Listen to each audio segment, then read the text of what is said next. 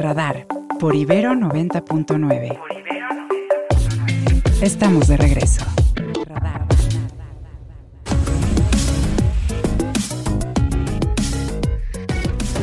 Son las 8 con 9 y nos vamos con Ernesto Osorio. Y hoy no, 8 con 10 ya. Hoy no hay mañanera. ¿Por qué no hay mañanera, Ernesto? Buenos días. El presidente, buenos, buenos días, mi querido Mario, chicos, amigos que nos escuchan, buenos días. El presidente anda en San Francisco, llegó ayer por la noche para poder participar en esa reunión cumbre de la APEC. Eh, lo primero que va a tener va a ser su eh, reunión con el presidente Joe Biden y más tarde se reunirá con el primer ministro, bueno, con el presidente de China, Xi, Jinping, que será el primer encuentro que tengan el presidente con un dignatario, digamos, más allá que, el que, el que ha sido Joe Biden. Y de los de la región de América, pues eh, la primera reunión cumbre que tendrá en cinco años el presidente con con el presidente chino. Y ahí se van a abordar temas particularmente el del fentanilo que es el que se apunta dentro de la agenda. Y mm, posteriormente con el primer ministro del Canadá este Trudeau. Joseph, Trudeau. así es. Esa será digamos la agenda que va a tener el presidente hoy en lo que tiene que ver con la con la reunión del APEC y bueno, él tampoco mañana va a tener conferencia matutina, por lo que pues estaremos perdiéndonos de estos encuentros de diálogos circulares, como lo califica en Palacio Nacional. Y hasta el lunes, hasta el lunes estaremos para que bueno, tomen un poco de aire y aprovechen el puente quienes van a estar descansando para que, ¿por qué no disfrutar Pero como no vamos a, las estar, de la mañana? Como no vamos a estar acá nosotros de venganza, ahora nosotros no vamos a estar el lunes, ¿cómo ves? Me parece Si el presidente no da mañaneras, nosotros ahora tampoco el lunes. No, no es cierto, nos vamos de puente, pero el martes regresamos ya con la información. Gracias, Ernesto. Muy buenos días. Buenos días. Bueno, pues sí, a ver cómo le va al presidente en el encuentro con Xi Jinping, que ya platicaremos con Aribel Contreras un poquito más tarde de eso. Por lo pronto, Sofía, Emilia, nos ponemos en sus manos para que nos cuenten más noticias. Estas son las, Estas son las noticias. A primera hora de hoy, el Sindicato Independiente Nacional de Trabajadores del Colegio de Bachilleres estalló la huelga en más de 20 planteles afectados a más de, afectando a más de 100.000 estudiantes. Los trabajadores del colegio piden que se contemple un aumento salarial del 20% y familiares de tripulantes de embarcaciones en Acapulco mantienen protestas y exigen al gobierno mexicano la búsqueda de sus seres queridos, quienes no han sido localizados a tres semanas del impacto del huracán Otis en Guerrero.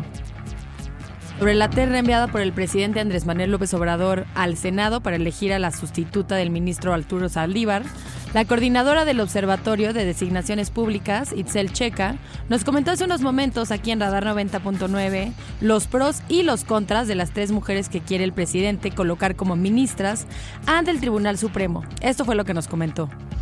Así, la primera valoración, decir que nos parece una terna que privilegia otra vez la lealtad política, la cercanía de los perfiles con el presidente, es decir, tenemos una terna no independiente o que no nos garantiza este principio de, independencia judicial que sería muy importante.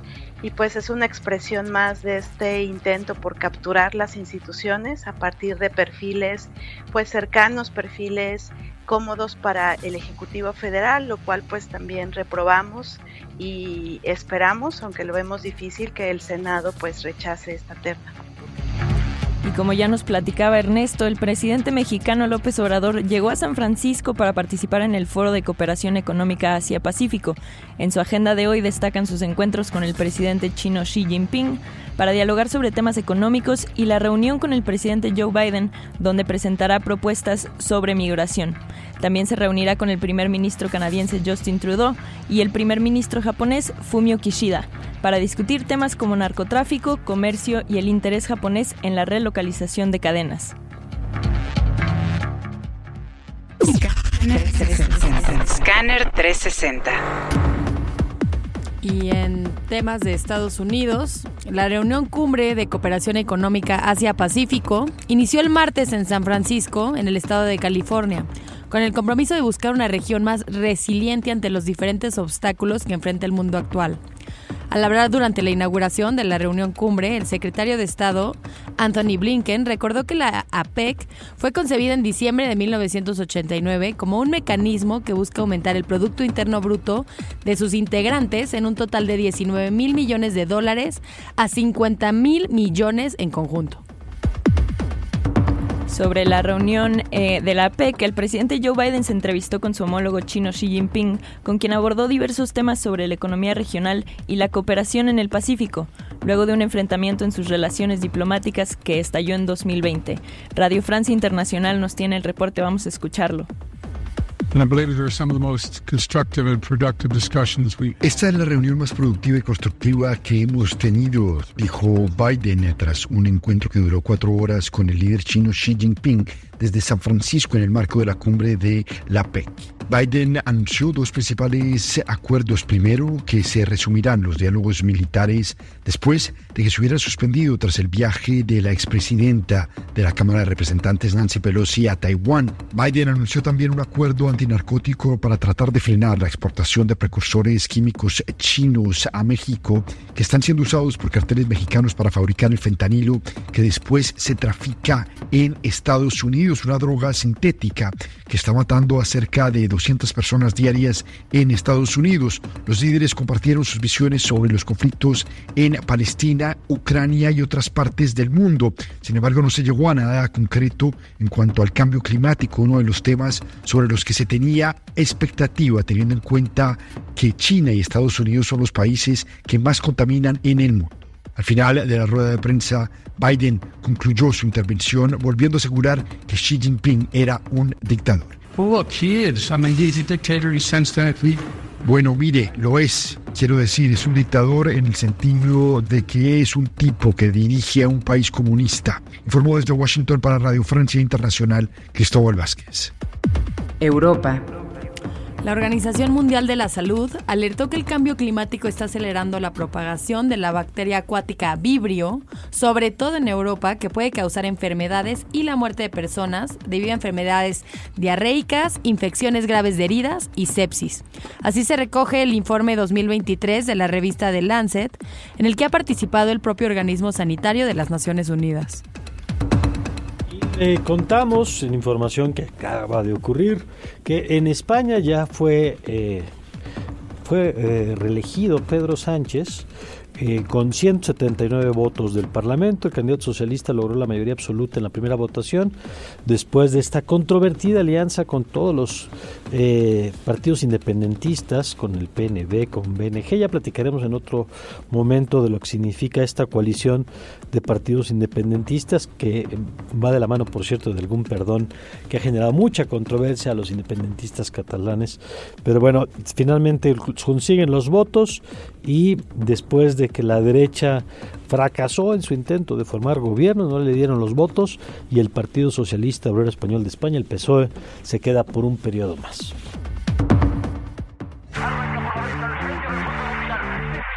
El mundo a través del deporte.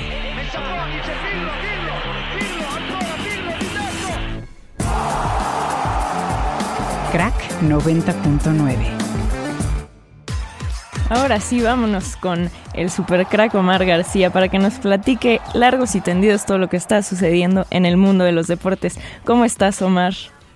Y vaya que agenda llena, la verdad es que muy contento con estas madrugadas de Mundial Sub-17 el día de hoy. Mali sorprendió a Canadá 5 por 1 la victoria para el conjunto africano. También España con su empate a 2 contra la selección de Uzbekistán firman su boleto a la siguiente etapa. Marruecos también victoria 3 por 1 sobre los anfitriones, así como Ecuador y Panamá 1 por 1 igualados. México se estará jugando su boleto el próximo sábado, pero ya lo estaremos platicando el día, el día de mañana también resultados de la NBA ya de vuelta en la temporada regular eh, ya sin el In Tournament. Los Kings de Sacramento sorprendieron 125-110 a los Lakers de Los Ángeles. También los Celtics de Boston eh, le quitaron la cima de la conferencia del Este a los Sixers de Filadelfia 117-107 en esta mítica rivalidad. También los Cavaliers victoria 109-95 sobre los Trailblazers de Portland y el Magic de Orlando sacó una victoria en, eh, el último suspiro 96-94 sobre los Bulls de Chicago. También hablando del deporte de los Estados Unidos. Hoy arranca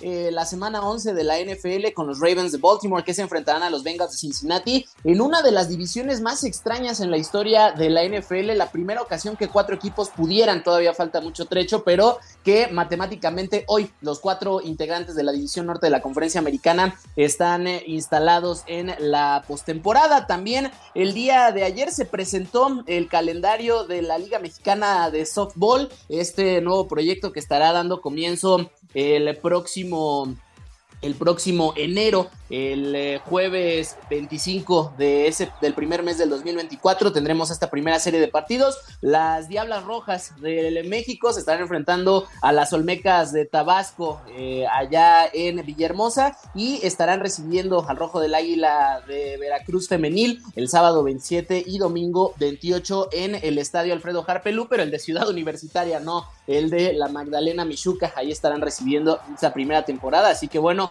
por supuesto, tema para celebrar. Y hablando justo del deporte profesional femenil en México, el día de ayer, como bien decías, querido Mario, el Senado aprobó todavía en comisiones, todavía falta que llegue al Pleno y todavía, por supuesto, mucho trecho para que se pueda hacer ya oficial una reforma que eh, obligará a las organizaciones deportivas profesionales a establecer un salario base para el deporte eh, femenil. Hay que recalcar que ha sido una discusión que ya viene de varios años en conjunto con diversos organismos, particularmente la Federación Mexicana de Fútbol, que ya habían sido advertidos que pues esto inevitablemente iba a tener que llegar a esta conversación y que eh, se hablaba del tema de la solvencia y hay todavía una serie de malentendidos en la cual eh, es importante establecer que se va a establecer, digamos, esta base y con base en eso se van a dar los pagos en función de que se pueda generar una liga más equitativa. No es directamente que van a tener los mismos salarios el día de hoy que eh, el deporte masculino, ¿no? Por poner el comparativo en el, en el fútbol, sobre todo que se hablaba de la viabilidad financiera de la, de la Liga MX femenil y bueno, pues eh, habrá que ver cómo sigue esta discusión, pero era un tema vital, era un tema prioritario y bueno, por lo menos ya se está dando los primeros pasos. Sí, vamos a ver cómo termina la discusión. Eh, yo creo que la idea de un, piso eh, suena bien en general en el deporte. Sí es complicado establecer... Eh, vamos a ver las cifras que se ponen. Lo otro pues que ha sido interesante son los datos que daba a conocer la Liga Femenil sobre el salario promedio, que creo que lo ponía en 35 mil pesos para las jugadoras de la liga femenil en este momento y que es interesante una liga pues, que lleva pocos años digamos pero que ha crecido significativamente en muchos rubros pero bueno ya le seguiremos con el tema querido Omar muchas gracias Seguro, querido Mario, ya nos estaremos escuchando el día de mañana. Ya saben que me pueden encontrar en arroba Omar RGC. Les mando un fuerte abrazo. Gracias, Omar García, con la información deportiva. Nosotros nos vamos, Sofía. Así es, Mario, nos vamos a un corte, pero ahora sí, regresando, vamos a hablar con Clara Brugada y más tarde con Aribel Contreras y Raúl Aquiles Delgado. Entonces, quédense con nosotros. Volvemos. Radar. Radar. Por Ibero 90.9. Regresamos. Perspectiva global. Con Aribel Contreras. Bueno, y ayer la tecnología nos jugó rudo, pero no va a poder más que nosotros, porque no nos íbamos a quedar con las ganas de platicar con la doctora Aribel Contreras. Y la buena, la buena es que ya pasó el encuentro entre Xi Jinping y Joe Biden. Ayer nos estaba explicando Aribel antes de que se nos cortara la importancia de esta reunión. Y bueno, lo único bueno, Aribel, es que ya tenemos el post el día siguiente para que nos cuentes qué pasó en este importante encuentro. Así es, muy buenos días, mi querido Mario, y a todos en cabina. Los vientos soplan a nuestro favor el día de hoy, porque como atinadamente resaltas, pues este encuentro finalmente ya sucedió durante el día de ayer allá en una mansión ubicada al sur de San Francisco, donde el mandatario chino y el presidente estadounidense se han reunido después de una larga y quirúrgica planeación de esta reunión a la luz de que desde hace un año que se habían visto en Indonesia a la luz del G20, pues han pasado muchas cosas, ¿no? La guerra en Ucrania ha avanzado, eh, hubo un rebrote ahora en el conflicto en Medio Oriente, pero también hubo este globo espía que atinadamente tú ayer resaltabas.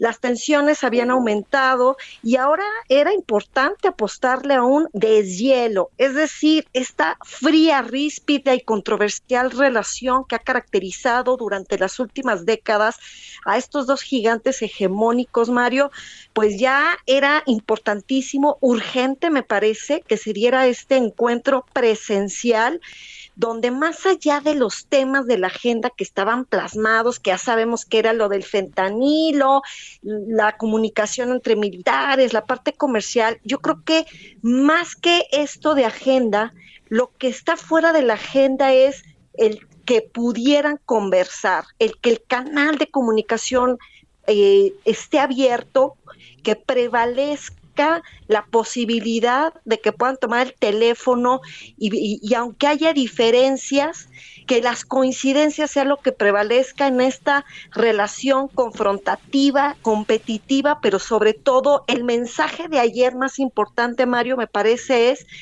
que sí puede existir la posibilidad de que dos gigantes coexistan en este planeta y que le apuesten a que no esto va a traducirse en una guerra. Yo creo que estos mensajes eh, son muy potentes, sobre todo por el escenario que estamos viviendo a nivel internacional, Mario.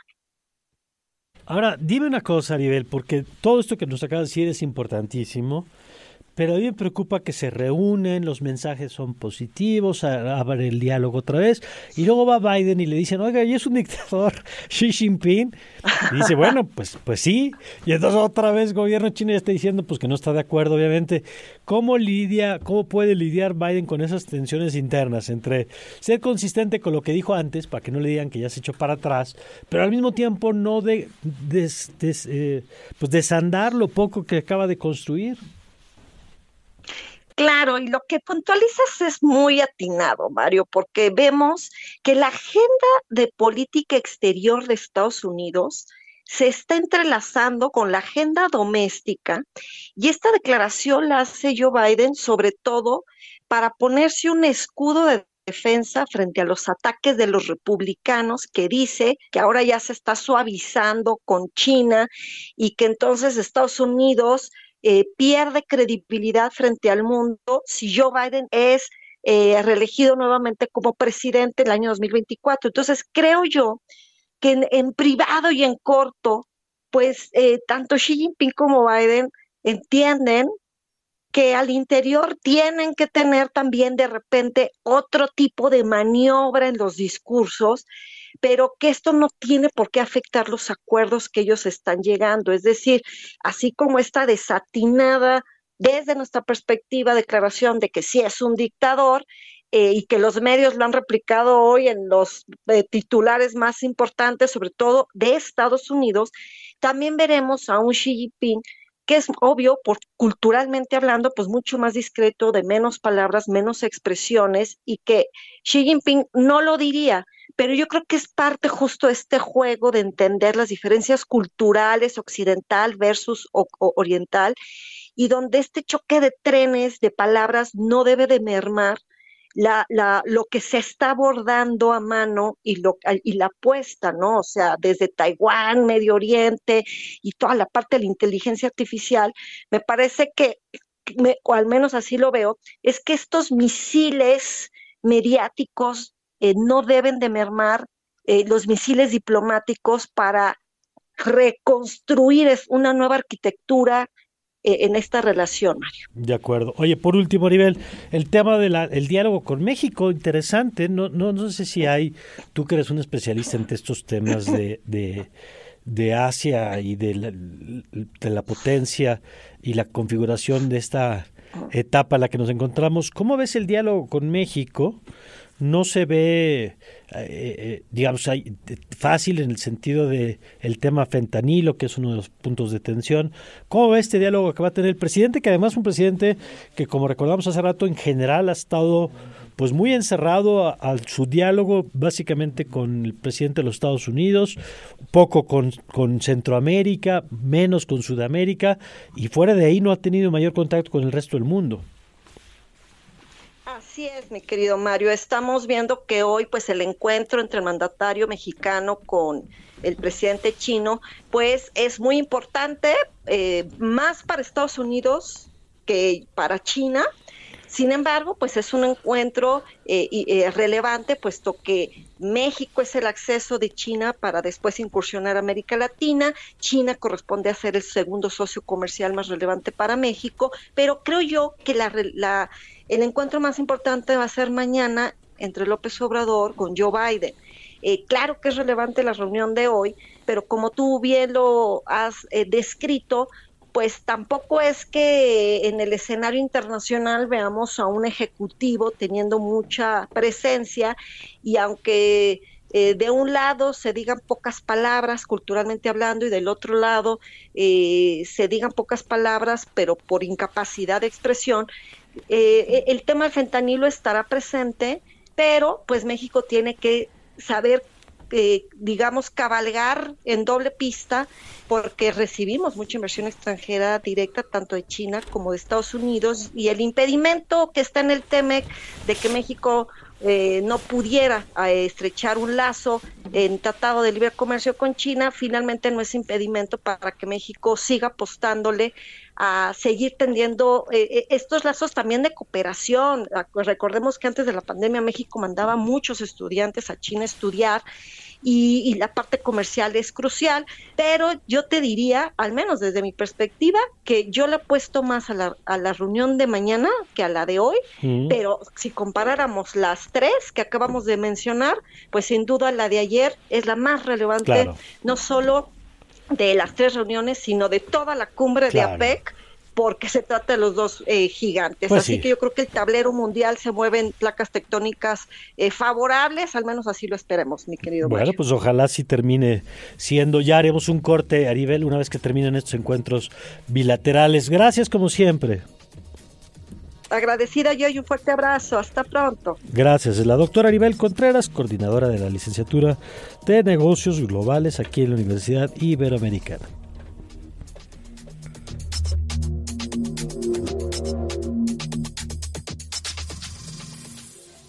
Radar. Radar 99.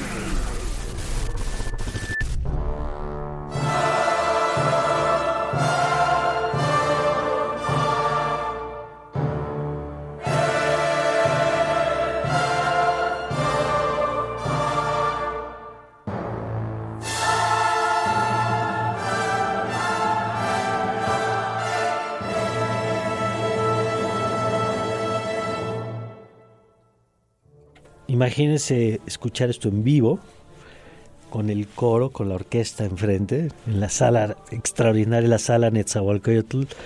Bueno, pues esto va a ocurrir el próximo lunes, lunes 27, o sea, no este lunes que viene, sino el que sigue, en la sala Netzahualcoyotl, en un concierto de la Orquesta Sinfónica de Minería, y estará el maestro Raúl Aquiles Delgado al frente, a quien le agradezco mucho que nos acompañe. Maestro, ¿cómo está? Muy, buen, muy buenos días.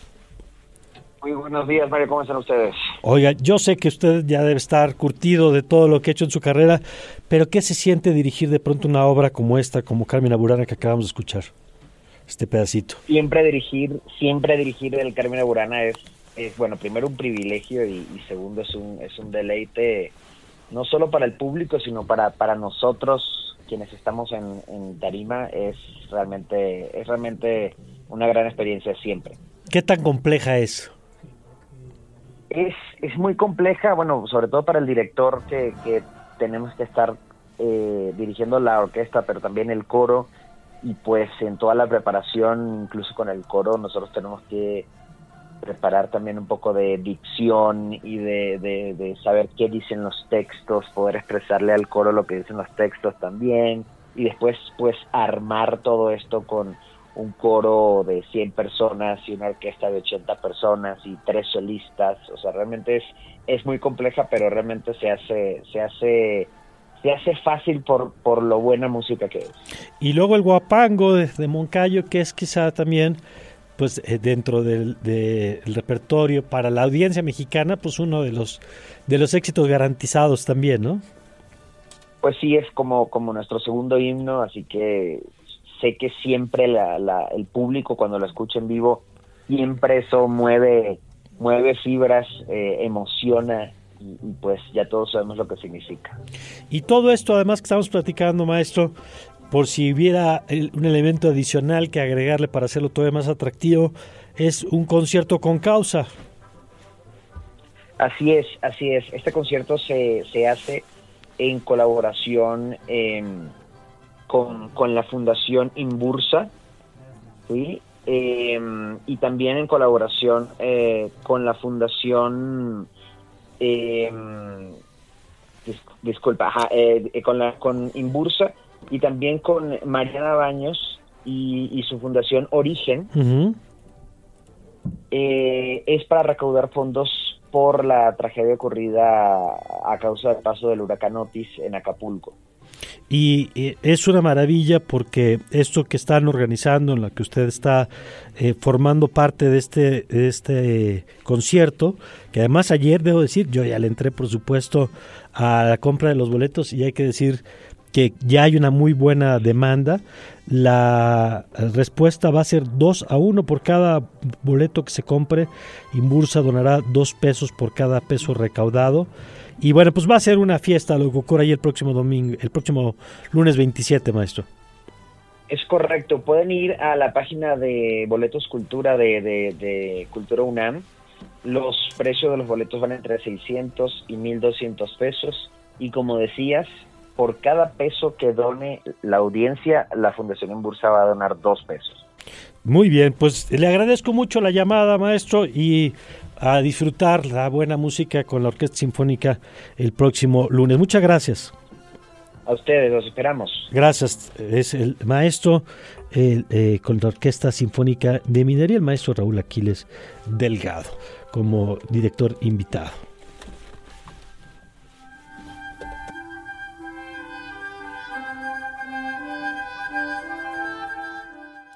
Radar. Radar 99.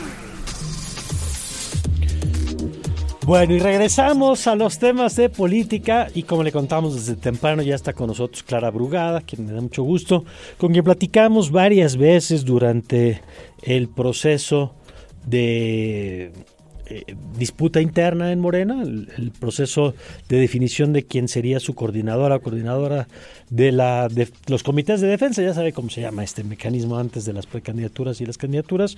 Y finalmente, pues Clara Brugada es quien estará en, si todo sale como se espera, en la boleta. Clara, ¿cómo está? Muy buen día, gracias por tomarnos nuevamente la llamada. Hola, buen día Mario, estamos aquí para servirles a ti y a tu bien. Muchas gracias. A ver, primero, pues, ¿cómo, ¿cuál es el balance que usted hace del proceso? Habrá visto todo lo que se ha dicho, una candidatura que salió bien evaluada, pero también el tema de que salió, si salió en primer lugar Omar García Harfush, si el tema de género fue determinante. ¿Cuál es el balance que usted hace del proceso ya de una vez que terminó? Claro que sí. El, bueno, primeramente yo eh, reconozco a Partido Morena por haberme nombrado coordinadora de eh, la cuarta transformación en la Ciudad de México. Y en las encuestas como se mencionan pues son una fotografía de lo que acontecía a finales de octubre que fue cuando se hizo la encuesta. Pero después tuvimos casi 15 días eh, que se continuó que es cuando yo crecí mucho más, mucho, no solo porque lo diga yo, porque encuestas lo reflejen, sino también otras encuestadoras públicamente lo sacaron. Eh, sin embargo, bueno, eh, es importante decir que quedé como la, la de mayor competitividad de todas las mujeres a nivel nacional y eso también a mí me da mucho gusto me da gusto que eh, el partido haya reconocido la paridad de género. Eso significa un avance mucho, muy grande en la democracia y tener esta oportunidad a las mujeres que eh, tuvimos preferencia o el criterio de género no es una una acción caritativa política ni es un regalo ni es, no, es un acto de justicia democrática hacia las mujeres, porque se trata justamente de combatir esta brecha eh, tan grande de desigualdad y las acciones afirmativas, como es la paridad de género en las representaciones políticas, en las, en las electorales, pues forman parte de esta manera de combatir estas desigualdades. De acuerdo. y si me, y si cambie la situación de, de, esta gran desigualdad claro. en las mujeres. Y que si me permite, Entonces, Clara. No hay que no hay que caer en la narrativa misógina de, de que pues las mujeres somos malas candidatas o somos no ah, yo soy una mujer que he gobernado eh, la cuarta parte de la ciudad. Las mujeres somos pues también buenas gobernantes exitosas inteligentes responsables. Y claro que a las mujeres siempre nos va a costar más acceder a los cargos de representación por como tú sabes Mario toda esta cultura muy eh, machista y arraigada. Claro, que afortunadamente, afortunadamente va cambiando y sin duda yo lo he dicho aquí muchas veces que la, la- el tema de las acciones afirmativas se hizo necesaria ante la resistencia de los hombres a abrir los espacios y el mejor ejemplo es que de 32 entidades teníamos solo dos gobernadas por mujeres en un momento hasta hace muy poco tiempo cuando estaba Claudia eh, Pavlovich y, Claudia Sheinbaum y no es hasta que se ha obligado a los partidos que se ha ido emparejando la cancha y en ese camino estamos. Solamente para cerrar ese capítulo y entrar a, otros temas, Clara, ¿cómo quedó la relación con Omar García Harfush? ¿Qué platicaron después del proceso interno? Bien, fíjate que, que yo siempre me he llevado muy bien con Omar, eh, eh, respetó, igual que todos los demás compañeros de Morena de las demás entidades, y nos llevamos muy bien, pero no solo es un tema personal, ¿verdad? Sino que hoy es el momento de la unidad de Morena y formamos un consejo que nos logra eh, eh, unificar a los distintos aspirantes que participaron para que con sus eh, especialidades nos aporten en contenidos, propuestas.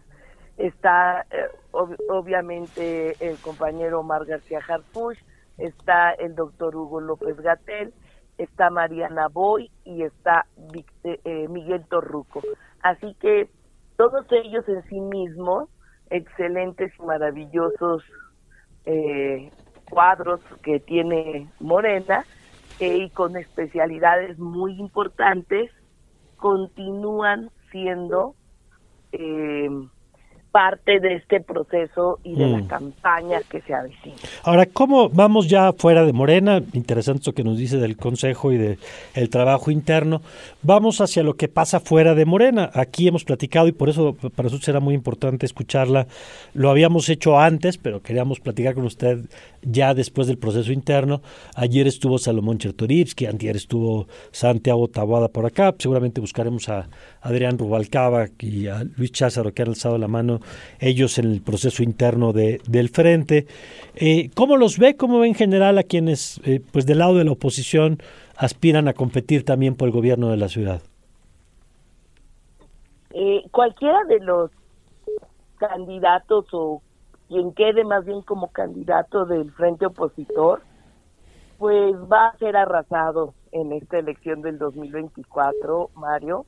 No lo digo yo, lo dicen ahorita todos los días las encuestas y cualquier encuesta.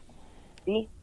Ahorita yo le llevo más de 20 puntos a Tabada, por ejemplo, y pues eh, está bien que definan ellos, pero eh, aquí en esta ciudad ha habido un proceso después del 21 que ha cambiado, como dicen, ha cambiado el humor de la población, ya no estamos en pandemia, eh, no es una elección intermedia, sino es una elección presidencial a la jefatura de gobierno. La gente está entusiasmada porque continúe la transformación. Así que vamos so- sobre este tema y pues eh, eh, le estamos en todas las encuestas ganando al frente. ¿Cree que Con pueda, cualquier candidato. cree que pueda jugar de alguna manera eh, porque un componente es el asunto de las encuestas, como bien dice, el otro es que a diferencia de lo que ocurre en el país, donde Morena tiene 23 gubernaturas de, de las 32 entidades, en la Ciudad de México, después de la última elección, pues la oposición gobierna poquito más en población de la, de la mitad, digamos, la mitad de las alcaldías, digamos. Eh, y cuando veía uno de estos mapas donde quedó más o menos dividida, eh, ¿qué peso le concede a eso y, y, qué lectura hace de eso, sobre todo pensando en que hay segmentos del electorado que por lo menos recientemente sí votaron por la oposición? Como decía, mira, ese famoso ma mapa que al que todo mundo se refiere, sí pues no es real. Una cosa es que ganes una alcaldía, ¿no? Pero no quiere decir que todos los territorios y todos los espacios de esa alcaldía votaron, todas las secciones electorales, que no, claro. no quiero llamarle así, pero que todas las colonias o todas las zonas hayan votado por quien quedó en la alcaldía. Claro.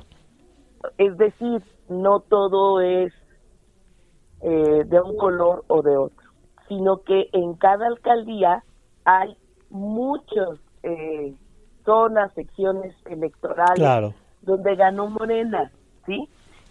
Y ganó con poca votación, que esa fue la el gran problema, ganó con poca votación sus secciones electorales, pues porque había una situación de pandemia, pero sobre todo porque era una elección intermedia que no levanta muchas pasiones. A lo mejor este tampoco los candidatos a alcaldes levantaron pasiones, en fin, muchas esto es multifactorial, ¿no? Lo que pasó en el 21. Pero usted cree que hoy es un escenario distinto. Claro, es un escenario distinto, entonces no quiere decir que todas las alcaldías eh, que hoy no gobierna Morena, todas van a votar por por ellos, por el frente, no. Es más, yo me atrevo a decirles que ya votaron y dieron todo lo que tenían que dar la derecha. O sea, ellos tuvieron mucha votación en el 21 y ahí está. Su votación ya la sabemos. Ya no pueden más porque algunos hasta el 80, 70% de, de participación electoral tuvieron. Pero ahora va la nuestra. Bueno. Ahora va el 2024 y ahora va a salir a votar toda la gente que por razones diversas y multifactoriales pues no salieron a votar en esa ocasión y que hoy están muy entusiasmadas, ¿no? Que hoy nos piden y nos dicen ya queremos este eh, que, que ya no sigan estos alcaldes o en fin, no quieren que continúe la transformación y no porque lo diga yo ahorita este de manera subjetiva sino es lo dicen no solo en las encuestas generales de la ciudad sino alcaldía por alcaldía Bueno, pues entonces pues allí vamos empezando la precampaña Sí, sí. Mario Eh, vamos a continuar hasta el 3 de enero y ya después empieza empezará la campaña Muy bien. Normal Pues espero que podamos seguir conversando como lo hemos hecho en el periodo anterior, lo hicimos ahora, Clara, y lo seguiremos haciendo, si usted nos lo permite, durante las siguientes semanas y meses. por supuesto que sí Muchas gracias. nos estamos viendo hasta luego Hasta luego. Clara Brugada, quien es la coordinadora de la defensa de los comités de la defensa de la Cuarta Transformación, o entiéndase precandidata y futura candidata de Morena. Y con esto, pues vamos completando el álbum, ¿no? El, el Panini de la Ciudad de México. Ya tenemos la estampita de Clara Brugada, ya tenemos la estampita de Santiago Tabado, ya tenemos la de Salomón Chertorivsky. Nos faltan. ¿Cuáles falta, Ernesto? Cházaro, Luis Cházaro del PRD y y Adrián Rubalcaba del PRI y con eso completamos el álbum Panini de la Ciudad de México para que usted tenga aquí en los micrófonos de radar a todas todos los candidatos. Faltaría una más que ¿Faltaría quién? que sería la independiente, que es Mariana Moguerro. Ah, ah, muy bien. Ah, bueno, pues mira, si hay independiente también la tendremos por acá, por supuesto. Gracias, Ernesto. Nosotros, ¿qué le parece si ya respiramos un poquito, dejamos los temas políticos y vamos a hablar de libros? Libros que se leen y que se escuchan. Con Edson Alamilla. Edson, querido, qué gusto cerrar contigo esta mañana. Buenos días. Buenos días, muchísimas gracias por la oportunidad de hablar de libros, de historias. Oye, ya viene la Feria del Libro, Ajá. es del, de, la Feria del Libro de Guadalajara, es del, del, del 25 al 3 de diciembre. Eh, la próxima colaboración lo hacemos desde allá. Muy bien. Te platicaré las actividades y este gran encuentro para todos los que nos dedicamos en la eh, cadena de la industria del libro, etcétera, etcétera. Para nosotros, pues ya sabes, es una gran fiesta. Claro. Y vámonos rápido con las eh, recomendaciones de este fin de semana. Uno de ellos, a veces la literatura, Mario, funciona en términos de espejo y te provoca más, a veces más dudas que certezas. Y precisamente por este libro trato eh, de recomendarlo por el conflicto eh, que se vive en Gaza, ¿no? Y eh, hablo del atentado de Yasmina Cadra, publicada por Alianza Editorial. La historia es de plantea una situación bastante complicada. Eh, Amin, el personaje de, la novela, del atentado, eh, es un cirujano israelí de origen palestino que eh, atiende en un hospital en Tel Aviv y eh, de repente tiene que atender en el hospital un ataque suicida y toda la repercusión que tiene en un, en un restaurante lleno de personas. Cuando él está atendiendo en el hospital, le avisan que eh, su mujer es, eh, murió en ese atentado en, en Tel Aviv, eh, pero después también le informan que muy posiblemente su mujer sea la causante de ese atentado. Eh, por, su, por, supuesto, eh, cambia absolutamente toda la realidad que tiene este eh, Amin Jafari, que es el personaje principal, el cirujano, sobre el entorno que tiene y además pues quién era su esposa, ¿no? Es ahí, ahí se plantea precisamente esta historia eh, que te digo, funciona a veces en términos de espejo la literatura y también un poco para entender el conflicto que actualmente se vive en Medio Oriente. Eh, Yasmina Cadra es un autor al que le debe, por supuesto es un seudónimo, eh, en el año 2000 eh, da a conocer su verdadero nombre y le llueven críticas, le llueve este, reconocimientos y le llueve dinero y le llueve todo a este gran autor que ha sido un un autor eh, que ha aportado muchísimo a la literatura del continente argelino, del, eh, del, conflicto argelino, perdón, y del continente africano, ¿no? Vámonos rápidamente con nuestras resistencias, publicado por lo que leo. Eh, ¿Te acuerdas que en algún momento hablamos de un atlas de literatura latinoamericana y hablábamos de qué había más allá del boom y las autoras del boom latinoamericano, cuáles habían sido hechas a un lado tal vez o no habían sido reconocidas en su momento. Bueno, pues nuestras resistencias, este libro publicado por lo que leo, son eh, autoras contemporáneas mexicanas, autoras eh, muy jóvenes, que eh, describen sus primeros encuentros con autoras canónicas mexicanas del siglo XX. María Luisa Puga, por ejemplo, Andrea Chapela habla de María Luisa Puga, o Lola Ancira habla, no sé, de Adela Fernández, o eh, ahora García Junco habla de Antonieta López Mercado. En fin, hay eh, una referencia constante de estas resistencias literarias de autoras jóvenes para crear precisamente un mapa de la literatura del siglo XX escrita por exclusivamente por mujeres, crear precisamente y formar a nuevas lectoras con estas resistencias, estas autoras que no fueron visibles en su momento por una idea de literatura hecha por, por hombres, hecha por, eh, de alguna manera, pues por porque la, la, la, historia de la literatura, no solamente mexicana, sino latinoamericana, fue escrita en algún momento por solo hombres. En fin, nuestras resistencias, por lo que leo, eh, un mapa literario y vámonos con música. Jimi Hendrix. Ajá. Vida y Muerte, eh, publicado por Alianza Editorial. Eh, Sabes que Jimi Hendrix murió a los 27 años ajá, ajá. y ahora que está por acá Sir Paul McCartney, me, me entusiasma sobremanera hablar de, de, música y de estas grandes leyendas, eh, publicado por Alianza Editorial por eh, eh, uno de los biógrafos más interesantes de, de, Inglaterra, Mick Wall, es un escritor especializado en música de rock. Imagínate, escribió la biografía de Led Zeppelin, pero me encanta el título, Led Zeppelin, cuando los gigantes caminaban sobre la tierra. Bueno, en este caso es la biografía de Jimi Hendrix, publicada por Alianza Editorial. Em, eh, muere a los 27 años en un, ya sabes, en una, en una situación que no ha quedado clara y que esa es la invitación a que visiten esta biografía de Jimi Hendrix para saber un poco sobre la vida y la muerte de este gran músico que hizo que, no sé, por ejemplo, Eric Clapton tocara la guitarra, por ejemplo. ¿no? Muy bien. Mario, esas, esas son las recomendaciones de, de este día y muchísimas gracias por la oportunidad de hablar de libros y de historias y nos saludamos desde la Feria de Guadalajara en dos semanas. Perfecto, buenísimo, Edson, gracias. Gracias a ti. Hasta Gracias, luego. Gracias. Edson Alavilla. Ya casi nos vamos. Gracias Rodrigo por el comentario. Eh, lo resumo rápidamente, que dice que antes también se hacía esto con el tema de las designaciones de los ministros, pero que ahora se hace de manera transparente. Yo difiero, yo creo que es una cosa que no habíamos visto antes, pero pues, por supuesto se trata de tener distintas opiniones.